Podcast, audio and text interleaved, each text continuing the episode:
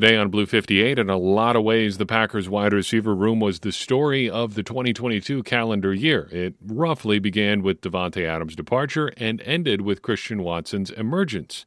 What do we make of it all? Blue 58! Hello and welcome to another episode of Blue 58, the one and only podcast of thepowersweep.com. I'm your host, John Meerdink. Very happy to be with you here for another episode. I think it's fitting that we follow the discussion about edge rushers with the discussion about wide receivers because I think there's a lot of similarities here. If you just look at what the Packers had on their roster, overall it's hard to be too upset with what what the final product was. You had some interesting players. You had a, a veteran guy who gave you about the best that he possibly could. You had some interesting young players emerging and ultimately you really could just use a little bit more. And it it isn't so much that any individual player or a group of players really came up short. It's just that there was not enough talent here in the room. So let's dive into the individual receivers on the Packers roster. We set the threshold at guys we talk about in depth at 100 snaps. We have two guys who technically fall under that mark, but you'll see why we're only talking about one of them as sort of a cameo player that's Juwann Winfree. Just 35 snaps on offense this year, down from 143 last year. I think the era of Juwann Winfree getting spot snaps in Green Bay is coming to an end as the Packers did inject quite a bit of talent into their receiver room through the draft this past spring. There just isn't that many opportunities, or aren't that many opportunities for Winfree around in the future. It's hard to see a, a real path forward for him. The other guy who played fewer than 100 snaps on offense is Amari Rodgers. 98 snaps on offense, 86 snaps on special teams, and for all that, four catches, 50 yards, 20 punt returns, 139 yards, six kick returns, 122 yards, and five fumbles. I set my expectations at a moderate level for Rodgers coming into this year. The only threshold I really had for him was look like you belong on offense there was a pretty low bar, pretty for success for Rodgers. Looking like you belong on offense, just don't look totally lost out there. I didn't think he was going to get a ton of snaps. I predicted he'd play fewer than 300 on offense. He only ended up with 98, so ended up being a pretty solid prediction. But in terms of how it all came together, I think you're pretty you're getting pretty far up the list of disappointing players in Green Bay when you get to Amari Rodgers. There aren't too many people ahead of him as far as the 2022 Packers go. I think we're going to get to one other guy here in a second, but it just couldn't have gone much worse. And we don't need to belabor the point here because this is all stuff, stuff that we covered during the season. But Rodgers never found a role on the offense. He was never a consistent kickoff returner, just not fast enough to get the job done. And to say he was an adventure on every punt return is putting it very, very mildly. The only real question is why was he allowed to be in those positions for so long? And I think the answer is because he was a second or a third round pick in his second season with the Packers. That can really be the only explanation. There's no other reason he should have gotten as long of a leash as he did, but he did. And the Packers suffered as a result. They had a guy out there on offense who couldn't do anything. They had a guy out there on as a punt returner who was not really capable of doing some of the basic things you ask of a punt returner, namely catching the football cleanly. And he was just not explosive enough to be an effective kickoff returner. I don't know what else you want. It you can't really say much else about Amari Rodgers other than wondering why he's on the field in the first place, and that is not really his fault. If you put him out there and he messes up, okay. If you do it again and he messes up, well, now we've got a bit of a, a, trend here. If you put him out there three times and he continues to mess up, that's on you. And you've got five fumbles from Amari Rodgers this year, so we went well past the point at which you should really start making a change. But that is kind of the story of the 2022 Green Bay Packers. Moving up the list, Samori Toure, 112 snaps on offense, two on special teams, ended his rookie season with five catches for 82 yards and a touchdown. I pegged his expectations at moderate this year. Wanted him to fill his role on special teams and not look out of place on offense. I also predicted he'd lead the Packers wide receivers in special team snaps. A lot of people believe that he would be one of the, the Packers gunners or flyers, as we now say, I guess, in Green Bay. Overall, other than the special team stuff, I think he basically met my expectations. When he was on the field for the Packers on offense, it never looked like the game was too big for him. He looks like he processes the game really well. And I think that's where you're going to look for growth for him next year. As you look to 2023 for Samori Toure, it's going to depend a lot at what the Packers on what the Packers do at wide receiver this offseason. Allen Lazard looks like he's out the door. So they're going to need talent there. Are they going to count on guys developing from within, or are they going to try to add more players through the draft or maybe free agency? I'm I'm really hoping that they add some more players. Not because I don't believe in the guys that they have, but they just they need a lot of help at receiver. They need at least one more guy, and we'll talk about it the further down the list we get here, along I think with Christian Watson, who you can count on to get open on a play in, play out basis, because right now I don't think they have that guy. Toure seems like a nice complementary piece. There are some pros and cons looking at him heading into next year. On the negative side, he's not overly big, just 190 pounds at six foot three.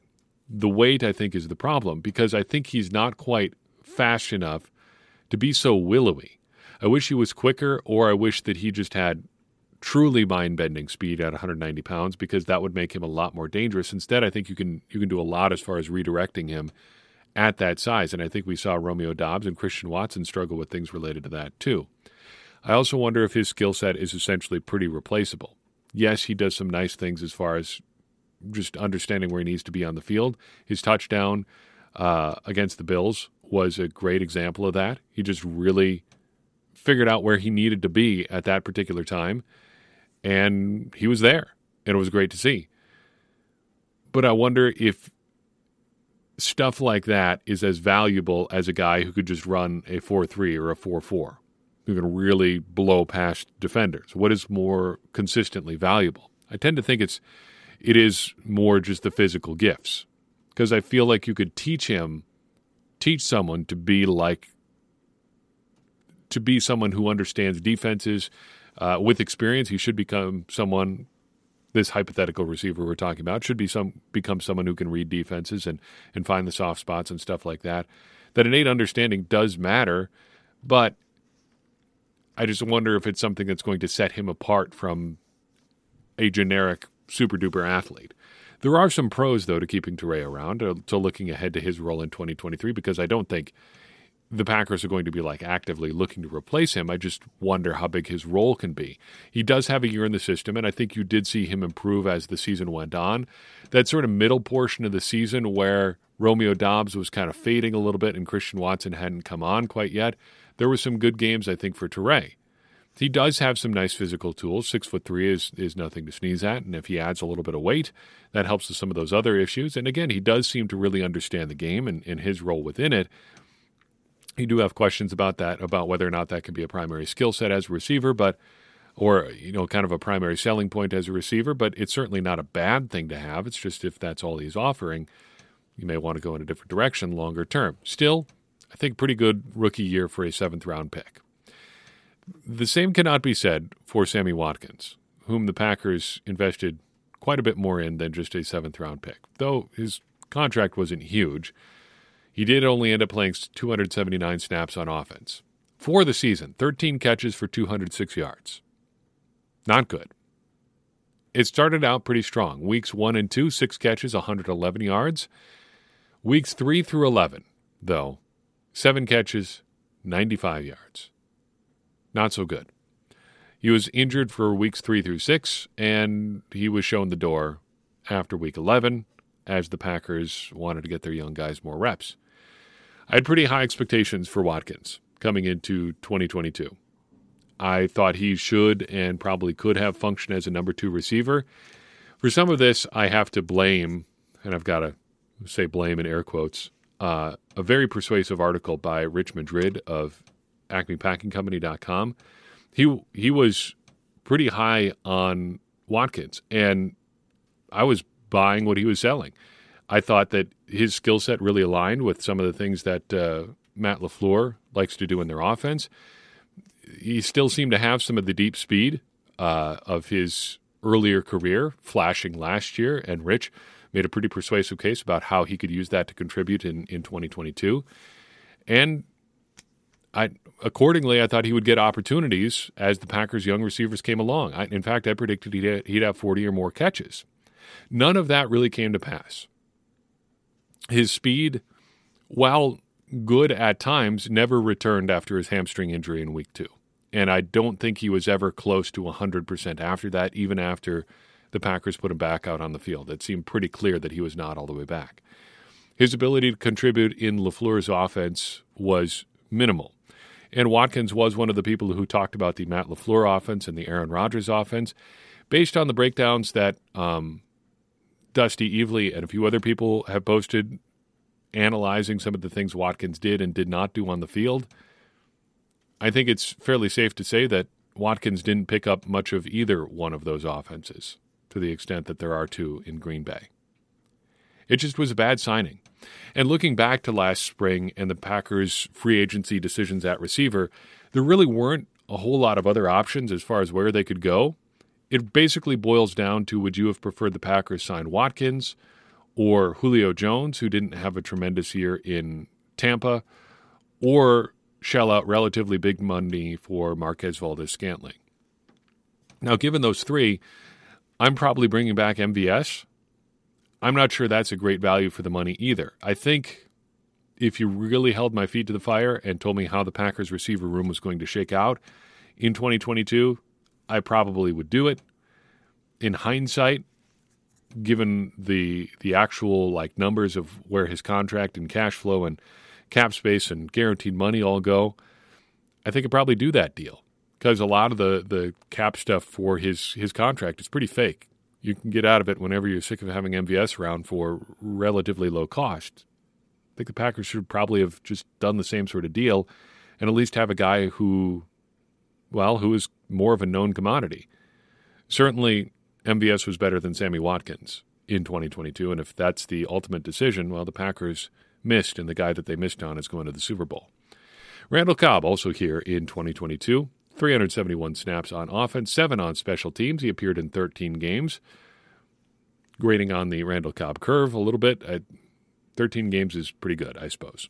34 catches for Cobb, 417 yards, one touchdown, four punt returns for 37 yards, performing some spot duty there, kind of ending his career in Green Bay, basically where it may have started. Yeah, kind of spoiling it what's coming next year for Cobb. I think it's probably not going to be in Green Bay. Anyway, I think the uh, the expectations I had for Cobb in 2022 were fairly high. I wanted him to try to match his production basically pre-injury from 2021. I don't know if he quite got there. I did predict he'd finish the season top five in targets. He got to sixth, which, given how things shook out with the Packers rookies, and how Robert Tonyan, I think, was higher than anybody expected in, in terms of, or, or further along in his recovery than I think we expected, and was a lot more involved in the Packers' offense than I, I think we expected, although the overall production was, well, left some things to be desired, I think. Sixth is not too bad for Cobb, I don't think. A pretty good year. Ultimately, I don't know where I come down on whether or not he met expectations. It, it depends whether you think high expectations for Randall Cobb are the same for as somebody somebody else who you may have high, had high expectations for. On the one hand, it did look like he was still pretty useful.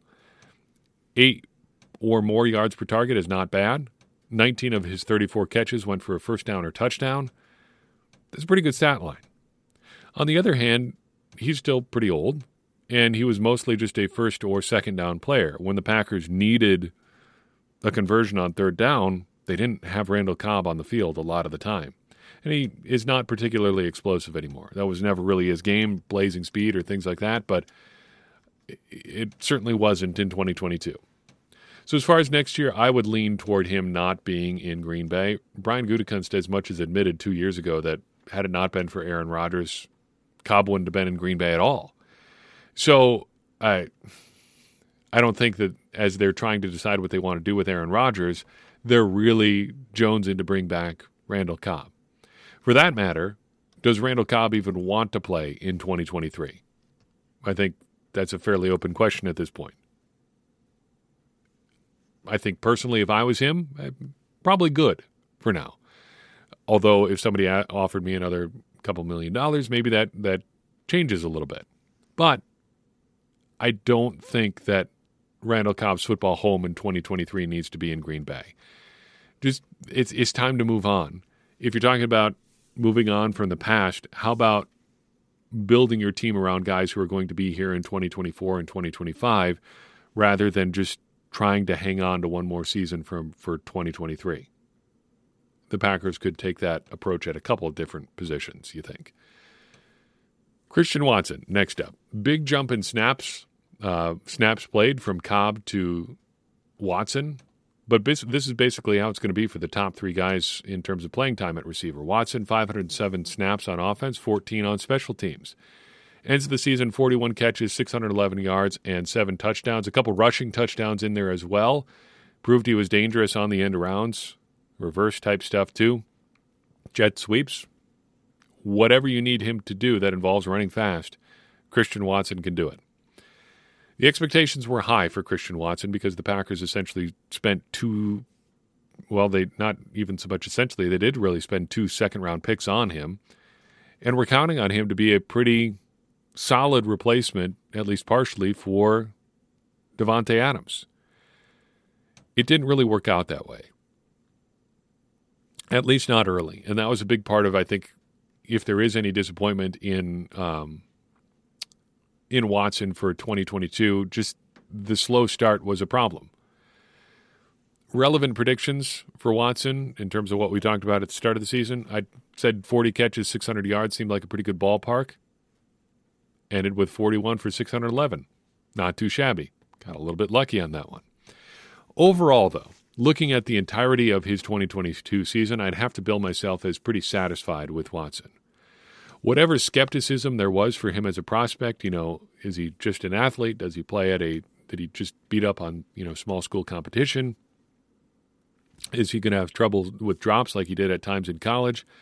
Kind of seems to have been borne out early. He did seem to be just an athlete for most of the first half of the season when he was on the field.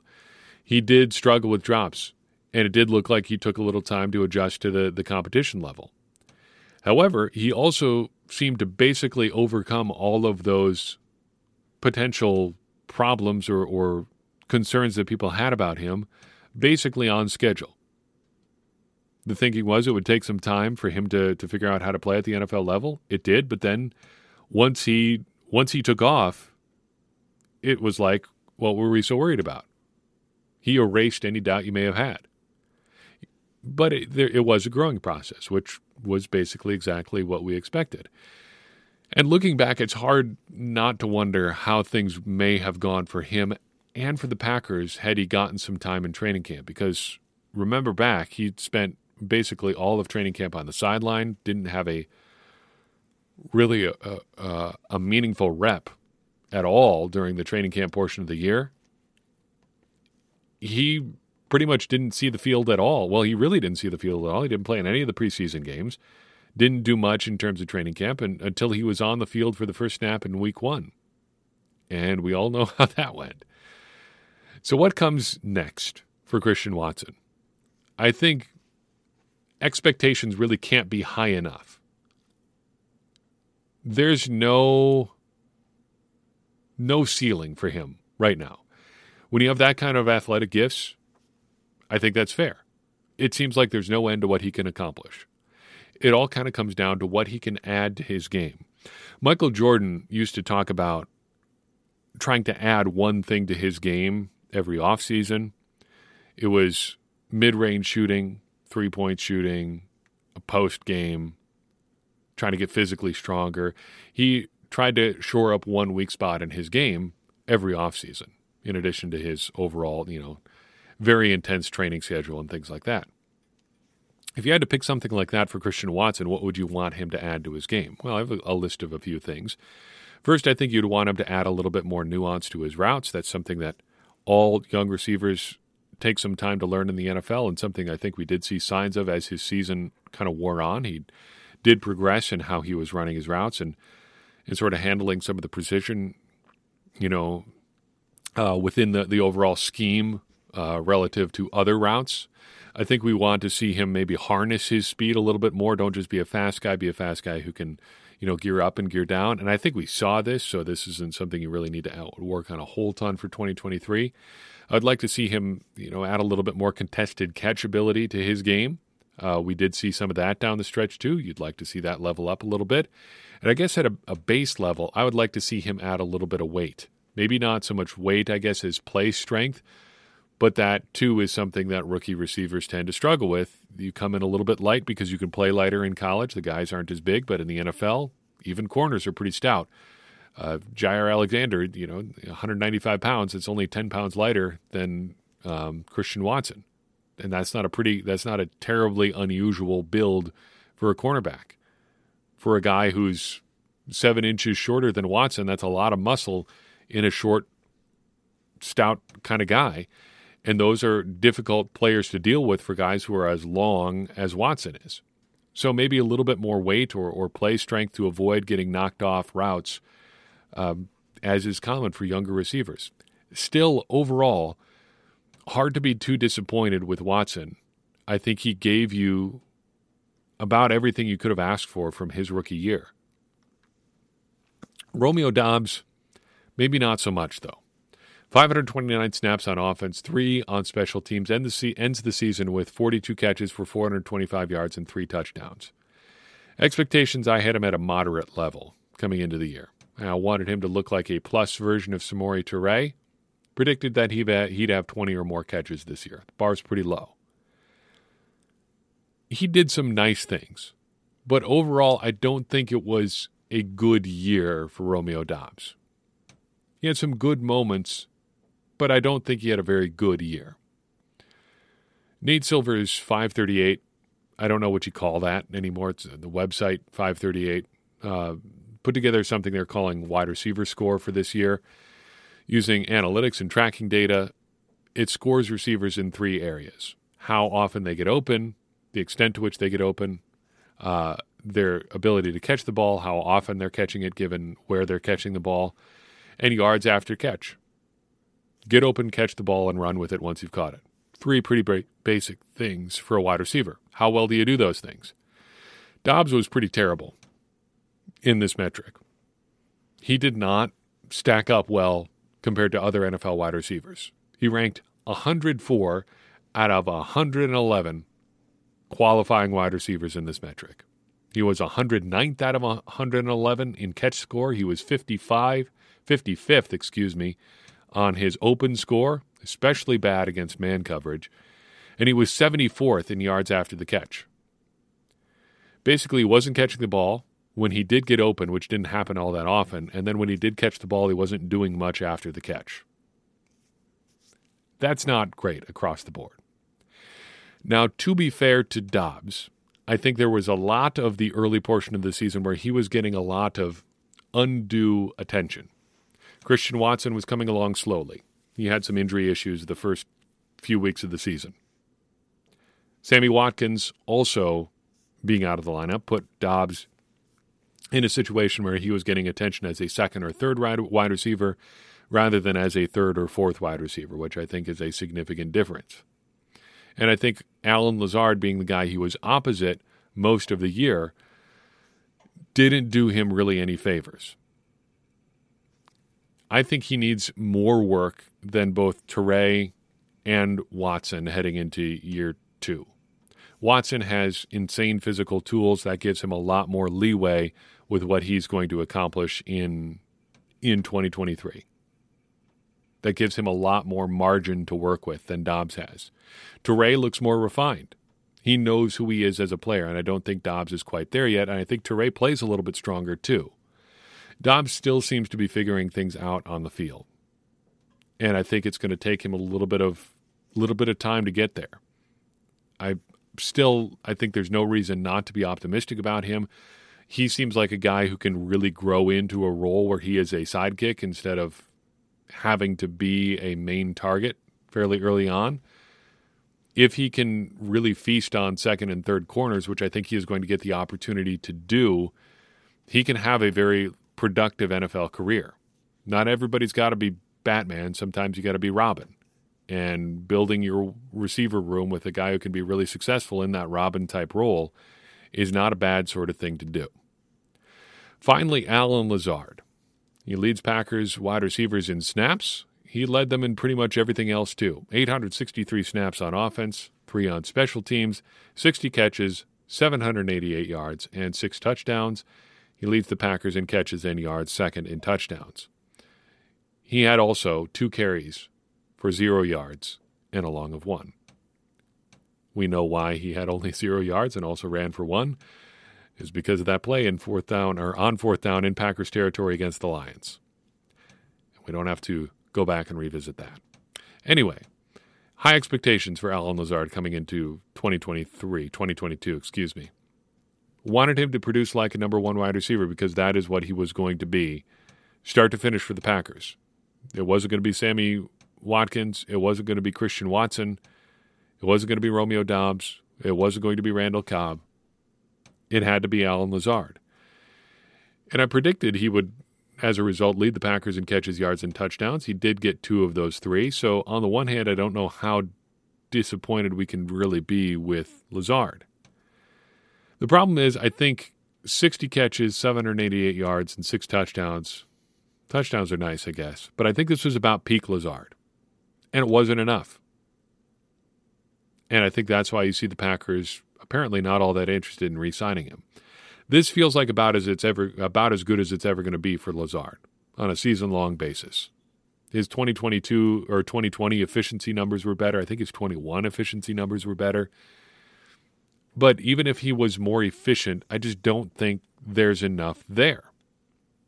We referenced Dusty Evely once already. He had a great term for wide receivers, kind of relating it to basketball. Um, so we'll reference him again here.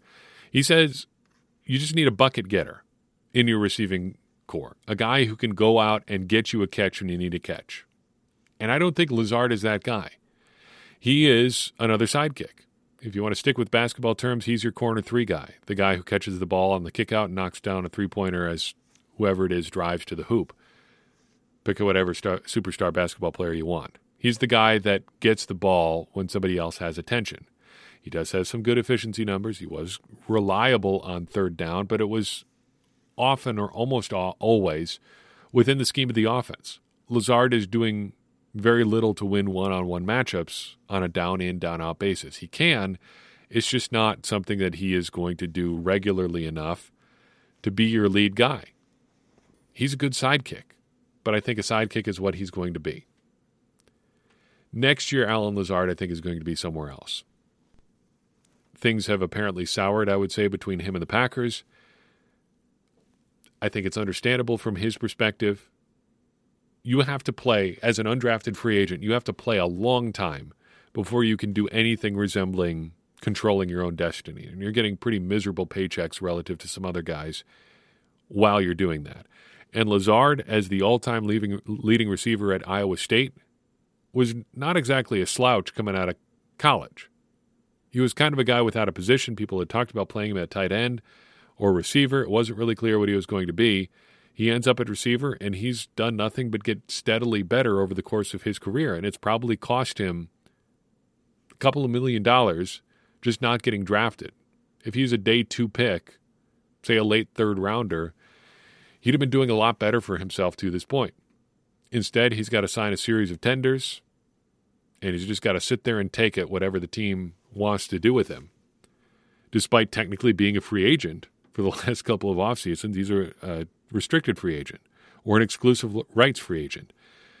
And, you know, we never really got the full explanation on it last offseason, but it, it looked like a mini holdout from him, not showing up for organized and then or organized team activities and then minicamp until he absolutely had to be there. Eh, you can see why he wanted a little bit of an assurance. Maybe not even a little bit, maybe more than a little bit of an assurance that I'm a part of your plans, or at least I'm going to get paid for what I've done so far. Packers didn't seem interested in that. So Allen Lazard wants to move on. And again, I can't really blame him for it. Who knows how much he ends up getting on the open market? Maybe it's a situation where the grass really isn't that much greener on the other side, but even if he gets like 10 to 15 million dollars guaranteed, you are I would think set for life unless you are an extravagant spender. And you're probably going to be able to pass on quite a bit to your kids too. I would be frustrated if I had the opportunity or saw other people having the opportunity to get to that kind of money first. And the team that, you know, has controlled my life for the past two or three years didn't really seem interested at all in trying to get me to that sooner. I can also understand it from the Packers' perspective, and even wrote about this for thepowersweep.com. Lazard has kind of peaked a little bit, not even a little bit. This, I think, is the the full Lazard experience. This is who he is as a player, and he's not a guy who's going to carry your receiving room. And I think as a result, the Packers want to, if not move on, we're not uh, going out of their way to prioritize re signing Allen Lazard. And that's got to sting a little bit too. But that, I guess, is kind of the story on the Packers receiver room. You've got a, a veteran guy who peaks at being like the second best at his position. You've got some promising youngsters who didn't quite give you enough. And overall, it's a it's a position group where you just looking back at the season, they really could have used just a little bit more. They weren't quite there. Maybe in 2023 they will be. In any case, they're probably not going to have to rely on three rookies being good to really have something in this room. And that, I think, if nothing else, is some reason for optimism heading into next year. That's all I've got for you on this episode of Blue 58. I appreciate you tuning in. I'd appreciate it even more if you would take a second and share this episode with someone you think is going to enjoy it.